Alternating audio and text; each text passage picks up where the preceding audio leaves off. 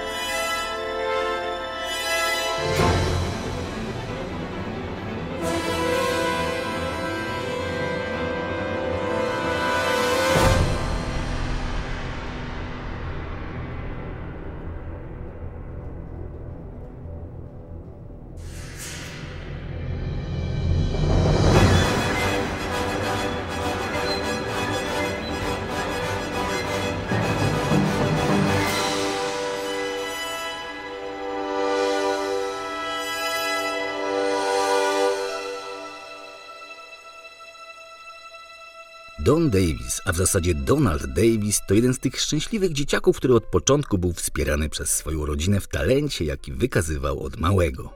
Mając 9 lat zaczął grać na trąbce i pianinie, a gdy miał już swoje 12 urodziny, zaczął samodzielnie komponować. Nie wiem jak wy, ale jak ja miałem 12 lat, to bawiłem się łukiem i budowałem szałasy w lesie. A w tym samym wieku Don w wolnych chwilach od nauki aranżował stare przeboje jazzowe dla lokalnych zespołów i razem z nimi w weekendy grywał w klubach. I tak od pasji do zawodu, po skończonym liceum, Don wybrał kalifornijski Uniwersytet UCLA, gdzie zaczął studiować teorię muzyki i kompozycję. Oczywiście ciągle grał w klubach jazz, ale jego wzrok coraz częściej kierował się na wzgórza Hollywood, gdzie powoli zaczął marzyć o współpracy z filmowcami. Po ukończeniu uniwersytetu Davis kontynuował naukę kompozycji u Henri Lazarofa i orkiestracji u Alberta Harrisa.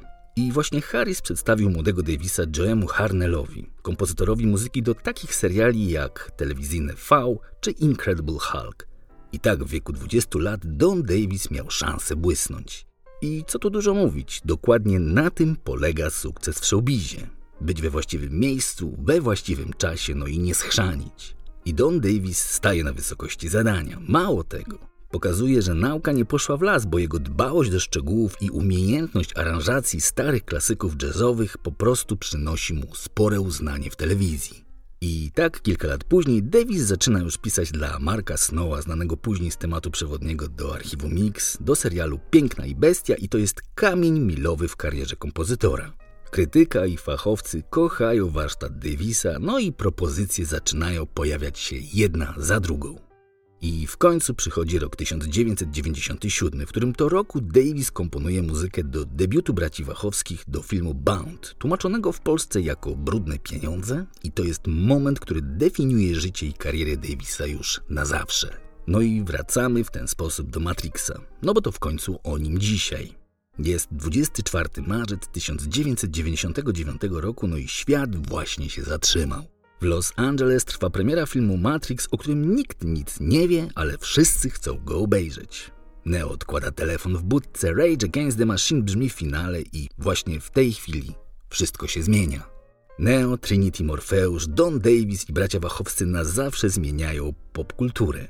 Ich prace przez następne lata będą cytowane dziesiątki razy. Muzyka będzie wykorzystywana w co drugiej reklamie. Don Davis nawet tego jeszcze nie wie, ale za chwilę dostanie nominację do Grammy za muzykę, a przed nim, jak i przed braćmi, jeszcze kolejne dwa filmy mające dopełnić trylogię. A muzyka Davisa? No to prawdziwe dzieło godne mistrza. Bo przecież warto przypomnieć, że Davis to muzyk z wykształceniem klasycznym opartym na studiowaniu największych kompozytorów świata. I nie ma się co oszukiwać. Jego partytury są pełne klasycznego instrumentarium, pełnego dęciaków, instrumentów smyczkowych, no ale w połączeniu z tą produkcją elektroniczną, no to jest prawdziwie analogowy cyfrowo Matrix. Bo twórczość Davisa zawiera wszystko, co tylko jest pod ręką. I może czasem Davis zbyt przesadnie wykorzystuje to instrumentarium orkiestrowe, no ale co tam? Jest tu naprawdę wszystko: elementy muzyki popularnej, elektroniczne efekty syntezatorów, a nawet nuty awangardy. Ale żeby tego było mało, Davis też często stosuje efekt orkiestry echoiczny i antyfoniczny. To znaczy taki, w którym różne sekcje orkiestry imitują się nawzajem z różną prędkością i w ten sposób uzyskuje kompletnie nową dynamikę opowiadania. I nie ma się co oszukiwać. Davis lubi instrumenty dęte i lubi też sekcję smyczkową, no i bębny też lubi i w ogóle orkiestrę też lubi, którą zresztą sam lubi komponować. No bo proszę Państwa, Don Davis to prawdziwy muzyk, kompozytor, dyrygent, wizjoner. On to po prostu lubi i to zwyczajnie w tej muzyce słychać.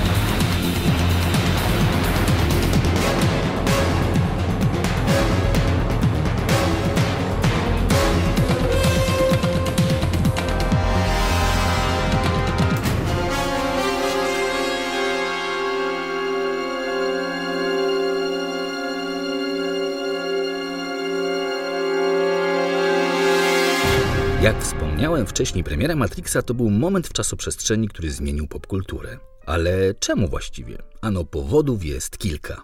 Ale zacznijmy od początku, czyli od historii.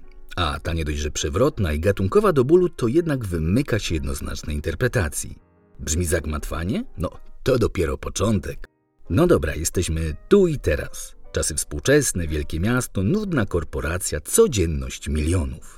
Między innymi Tomasa Andersona, programisty pracującego dla jednej z dużych firm.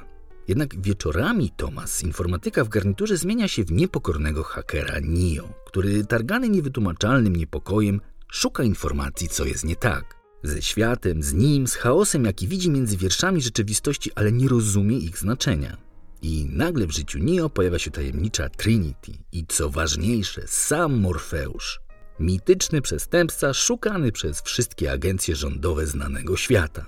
Jednak gdy już spodziewamy się, że chodzi o werbunek do siatki terrorystycznej, okazuje się, że bardziej się nie mogliśmy mylić. Morfeusz nie jest terrorystą, ale wizjonerem, zbawcą i nadzieją tego świata. Ale żeby się o tym przekonać, Tomas będzie musiał wybierać. Czy chce tkwić w kłamstwie, którego otacza, czy zaryzykować wszystko? I Nio wybiera. Wybiera ryzyko i wybiera prawdę. Ale prawda okaże się zupełnie inna niż ktokolwiek mógłby się spodziewać. I tu historia ma nieoczekiwany twist. Okazuje się, że Neo budzi się w kokonie gdzieś 200 lat później niż sądził, że żyje, a świat przegrał wojnę z maszynami, które sam wybudował. No ale maszyny ciągle potrzebują ludzi, ale nie jako swoich panów, tylko jako swoich niewolników. Przerobiły ludzi w żyjące baterie, z których pobierają energię i których hodują jak hoduje się jabłka w sadzie. A rzeczywistość, którą Neo odkrywa, to prawdziwy koszmar. Nie ma co jeść, ludzi świadomie żyjących wśród maszyn jest garstka, no i wszyscy walczą o przetrwanie. A świat, z którego Neo przybył, to nic innego jak tytułowy Matrix. Fikcja, elektronicznie stymulowana rzeczywistość, sen, który ludzie śnią i wydaje im się, że żyją, mają pragnienia, wspomnienia i życie, a tak naprawdę są bateriami, które dostarczają energię do miasta maszyn. Nic innego jak cyfrowe więzienie, z którego nie ma ucieczki. No, chyba że jest, ale bardzo rzadka i niezwykle trudna. Bo Matrixem zarządza bardzo złośliwe oprogramowanie zwane agentami. I to właśnie ci są największymi przeciwnikami ostatniego bastionu ludzi, który włamuje się do Matrixu i próbuje walczyć w tej nierównej partyzanckiej wojnie. No jak się film kończy, wie chyba każdy. Na koniec jest niezła bitwa, no i bomba, a kto nie zna, ten trąba. Koniecznie do odświeżenia. No ale zacząłem nasze spotkanie od wspomnienia tego, że pod koniec roku była premiera czwartej części Matrixa. No, powiem tyle. Nie oglądajcie. I temat zakończony. Ta czwarta część Matrixa to nic innego, tylko skarbonka do zarabiania pieniędzy. Ale pierwszy Matrix, no to jazda bez trzymanki. To film, który łączył ze sobą kulturę wschodu i zachodu. To koncepcja, która odmieniła w całkowicie współczesne kino science fiction. Bo to był film, który nie bał się połączyć bajki z filozofią, strukturalizmu Lewiego Straussa z białym króliczkiem Alicji z Krainy Czarów. Bo Matrix to po prostu wielka encyklopedia znaczeń, ukrytych niespodzianek i labiryntów, które do dzisiejszego dnia z taką samą przyjemnością co 20 lat temu się odkrywa. Naprawdę, koniecznie wróćcie do tego filmu. Szczególnie zobaczcie pierwszą część, bo reszta to już w zasadzie tylko hardkorowe science fiction. Ale pierwsza część Matrixa to po prostu film marzenie. Pożywka dla fanów teorii spiskowych, jak i dla filozofów.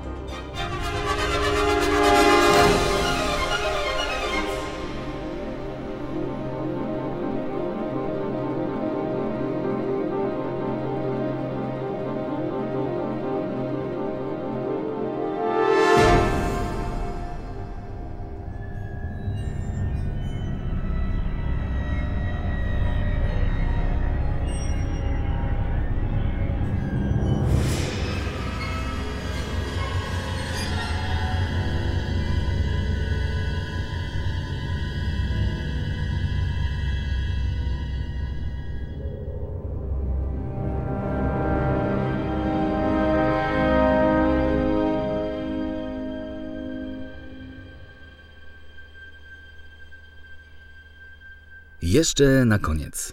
Dawno, dawno temu, a mianowicie w XVII wieku, żył sobie jegomość, który nazywał się George Berkeley. Był naukowcem, myślicielem i filozofem. I to on pierwszy zobaczył w myśli swojej epoki istotną dziurę w rozumowaniu. On pierwszy zadał pytanie, a co jeśli? To on pierwszy zadał to pytanie, które powtarzamy za Matrixem do dziś. To on pierwszy podważył wszystko, co znane, materialne i substencjonalne, czyli stałe i pewne. To on pierwszy zauważył, że człowiek ma jedynie dostęp tylko do dwóch rzeczy: do bodźców i wygenerowanych na ich podstawie idei. Mówiąc wprost, nie mamy dostępu do przedmiotów, nie możemy sobie ich przecież wsadzić do głowy. Skąd więc założenie, że przedmioty istnieją? A no właśnie. Co jeśli? Przecież możemy tylko odczuwać za pomocą zmysłów pewne wrażenia obiektów, materii czy kształtów, a nasz umysł może przecież przekłamywać i wmawiać nam, że są to przedmioty, że rzeczywiście odczuwamy ich kształty, ciepło czy ciężar. Przypomnę tylko, że był to XVII wiek i na szczęście Berkeley był biskupem, więc spalenie za herezję mu nie groziło i mógł śmiało twierdzić, że istnieje tylko to, na co patrzymy. Bo przecież nie ma pewności, że spadające jabłko wydaje jakikolwiek dźwięk, jeśli nie ma obok nikogo, kto mógłby je usłyszeć. Więc może zatem nie ma też samego jabłka. No, widzicie dokąd zmierzam? A co jeśli świat nie istnieje? A istnieje tylko idea, którą nasz umysł nam podaje jako prawdziwą. Podobnie jak w Matrixie nie ma sensu wyginać łyżki. No bo po co? Przecież tak naprawdę nie ma łyżki. Są tylko bodźce wzrokowe, słuchowe i dotykowe, które tylko mogą sugerować, że patrzymy i dotykamy łyżkę. A co jeśli łyżki nie ma? Co jeśli jabłko nie wydaje żadnego dźwięku, gdy spada, bo nikt go nie widzi i nie słyszy? A? Fascynująca filozofia, która nie oszukujmy się do dziś nie straciła na aktualności.